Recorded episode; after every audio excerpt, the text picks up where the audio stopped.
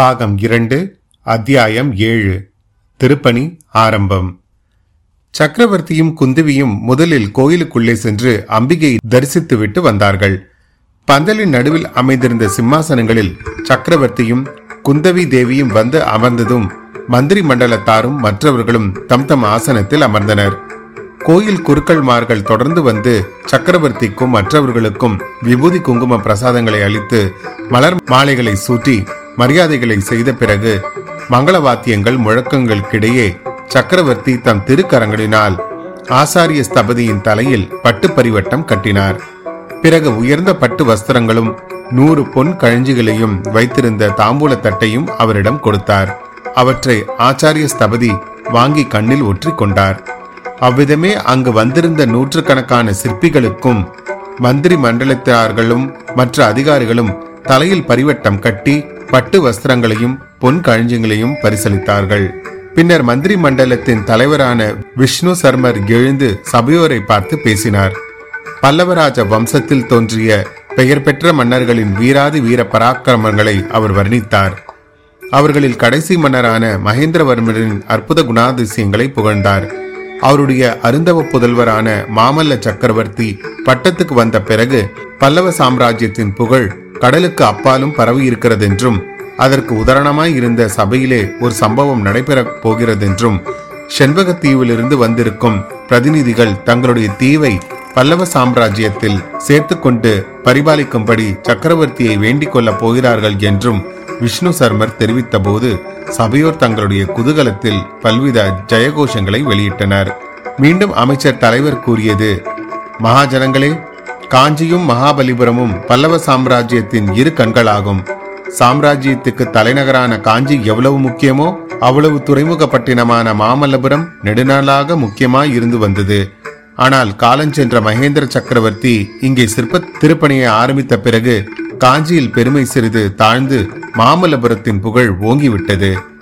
எட்டு வருஷங்களுக்கு முன்பு நமது சக்கரவர்த்தி பெருமாள் வடதேசத்துக்கு படையெடுத்து சென்ற போது இங்கு நடந்து வந்த சிற்ப திருப்பணிகளை நிறுத்த வேண்டியதாய் இருந்தது. பாதகனான புலிகேசியை கொன்று வாதாபியை தீக்கிரையாக்கி விட்டு திரும்பிய பிறகு சில காலம் தேசத்திலிருந்து பஞ்ச பிணிகளை நீக்கும் முக்கியமான பிரச்சனைகளினாலும் உள்நாட்டு சிறு பகைகளை அழிக்கும் முயற்சியினாலும் சக்கரவர்த்தி ஈடுபட்டிருந்தார் என்பதை நீங்கள் அறிவீர்கள். பராசக்தியின் அருளினாலும் பல்லவ குலத்தின் பாரம்பரியமான தர்ம பலத்தினாலும் சக்கரவர்த்தி ஈடுபட்டிருந்த அந்த காரியங்கள் எல்லாம் இனிது நிறைவேறிவிட்டன. சக்கரவர்த்தியின் திருப்பெயரை பூண்ட இந்த பட்டினத்திலே சிற்ப திருப்பணிகள் இன்று மறுபடியும் ஆரம்பமாகின்றன. இனிமேல் சக்கரவர்த்தியும் இந்த நகருக்கு அடிக்கடி விஜயம் செய்து திருப்பணி வேலைகளை மேற்பார்வை செய்வதற்காக கிருபை கூர்ந்து வாக்களித்திருக்கிறார். இவ்விதம் அமைச்சர் தலைவர் கூறி சபையோரை ஆனந்த கடலில் ஆழ்த்திய பிறகு செண்பகத்தீவின் தூதர்கள் சக்கரவர்த்தியின் சமூகத்துக்கு அழைத்து வரப்பட்டனர். அவருடைய தலைவன் பேசியது தமிழ் மொழியிலேயே ஆனாலும் சற்று வித்தியாசமான தமிழாய் இருந்தபடியால் சபையோருக்கு புன்னகை உண்டாயிற்று. அந்த தூதர் தலைவன் கூறியதின் சாராம்சம் பின்வருமாறு: செண்பகத்தீவின் வாசிகள் சுமார் ஐநூறு ஆண்டுகளுக்கு முன்னால் கரிகால் சோழனின் காலத்தில் சோழ நாட்டிலிருந்து அங்கே போய் குடியேறிய தமிழர்களின் சந்ததிகள். அந்த தீவை ஆண்டு வந்த ராஜவம்சம் சந்ததி இல்லாமல் சில ஆண்டுகளுக்கு முன்பு நசிந்து போய்விட்டது. ஆகவே செண்பகத்தீவு தற்சமயம் ராஜா இல்லாத ராஜ்யமாய் இருந்து வருகிறது.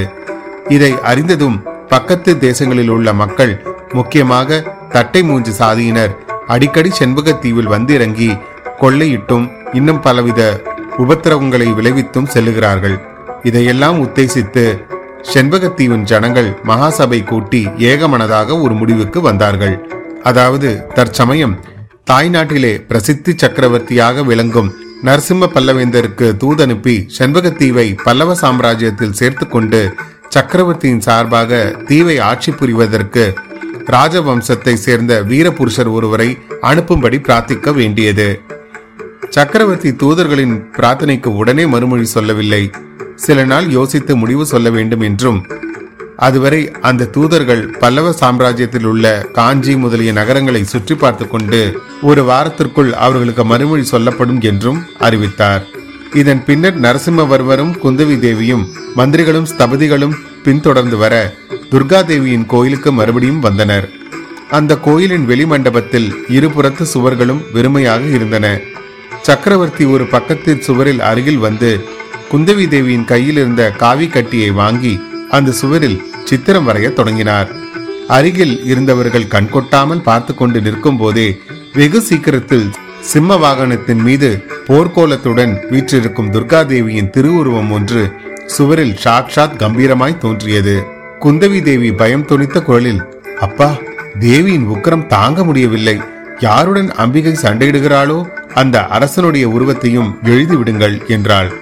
உடனே சக்கரவர்த்தி தேவிக்கு எதிரே கையில் கதாயுதம் தரித்த மகிஷாசுரனுடைய உருவத்தையும் எழுதினார். இப்போதுதான் பயமின்றி பார்க்க முடிகிறது என்றாள் குந்தவி. பிறகு சக்கரவர்த்தி அங்கே அருகில் நின்ற ஆச்சாரிய ஸ்தபதியை பார்த்து, ஸ்தபதியாரே, இந்த விஜயதசமி தினத்தில்தான் அம்பிகை மகிஷாசுரனை வதம் செய்தாள். நமது திருப்பணியை அந்த காட்சியுடனேயே ஆரம்பித்து வைக்கலாம் அல்லவா என்றார். ஆச்சாரிய சபதியும் வணக்கத்துடன் ஆமோதித்து தம் கையில் இருந்த கல்லுளியை சக்கரவர்த்தியின் பால் நீட்ட, சக்கரவர்த்தி அதை வாங்கி கொண்டு தாம் எழுதிய சித்திரத்தின் மேல் கல்லுளியினால் சில முறை புலந்தார். பிறகு கல்லுளியை ஸ்தபதியிடம் கொடுத்தார். ஸ்தபதியார் அதை பக்தியுடன் பெற்றுக்கொண்டு அம்பிகைக்கும் சக்கரவர்த்திக்கும் வணக்கம் செலுத்திவிட்டு சிற்ப வேலையை ஆரம்பித்தார். அன்று முதற்கொண்டு பல வருஷ காலம் மாமல்லபுரத்தில் ஆயிரக்கணக்கான கல்லுளிகளின் சத்தம் இடைவிடாமல் கேட்டுக்கொண்டே இருந்தது. அத்தியாயம் ஏழு நிறைவுற்றது. பாகம் இரண்டு, அத்தியாயம் எட்டு, குந்தவியின் கலக்கம்.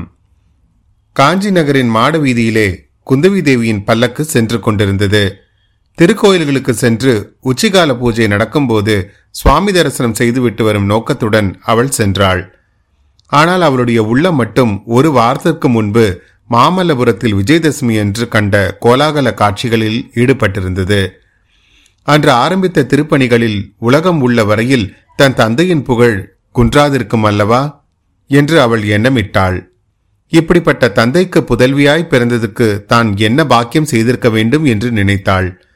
இத்தகைய சக்கரவர்த்தியின் ஆட்சியில் வாழும் பிரஜைகள்தாம் எவ்வளவு பாக்கியம் பண்ணியவர்கள் என்ற எண்ணமும் அவளுக்கு தோன்றியது.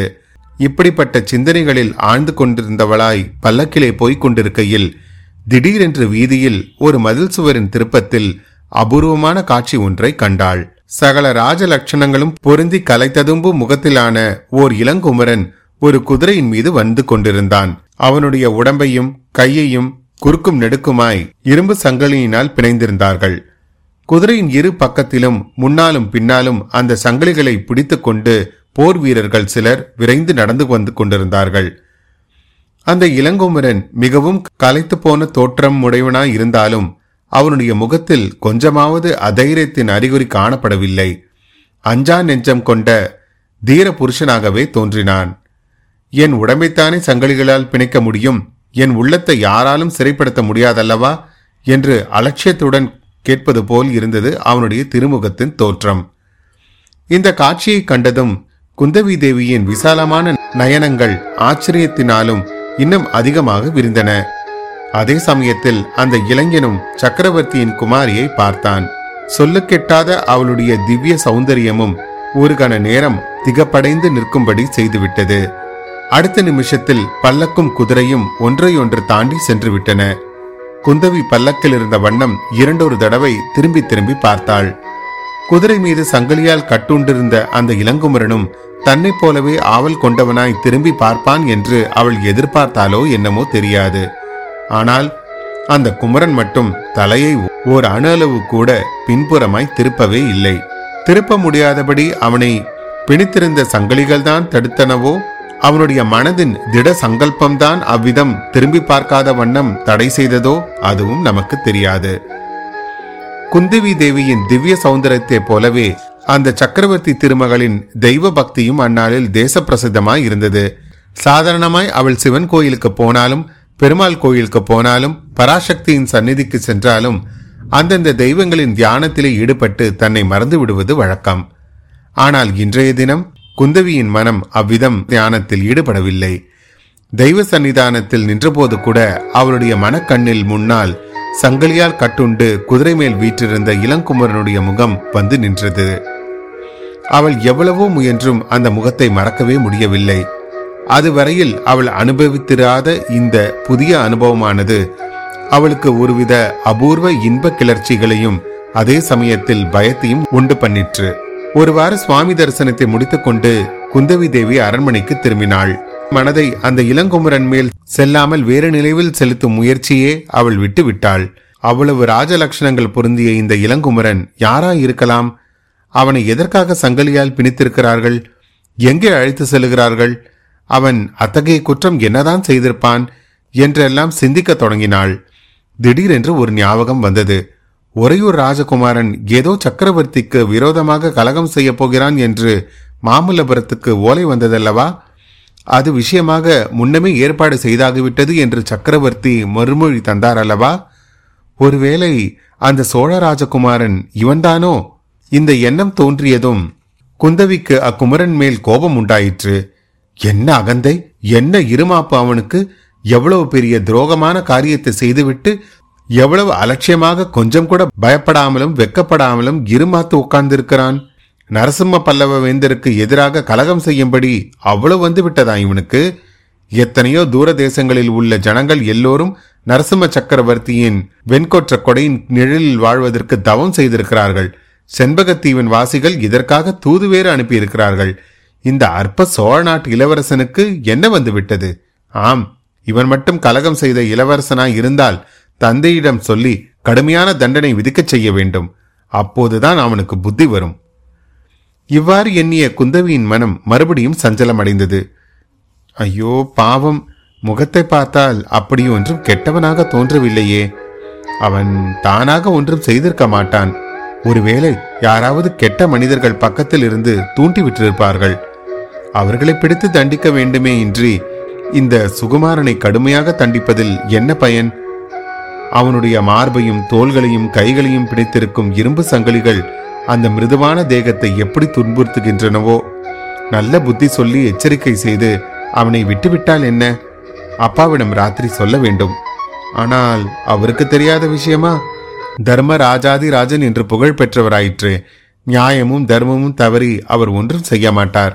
இந்த இளங்குமரனை மன்னித்துதான் விடுவார். இப்படியெல்லாம் கொந்தளித்துக் கொண்டிருந்த உள்ளத்துடன் குந்தவி தேவி அரண்மனையை அடைந்தாள்.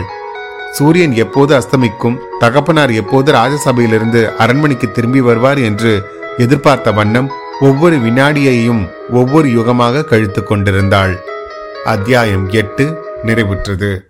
மீண்டும் உங்களை அடுத்த அத்தியாயத்தில் சந்திக்கும் வரை உங்களிடமிருந்து விடைபெறுவது உங்கள் அசோக். நன்றி, வணக்கம்.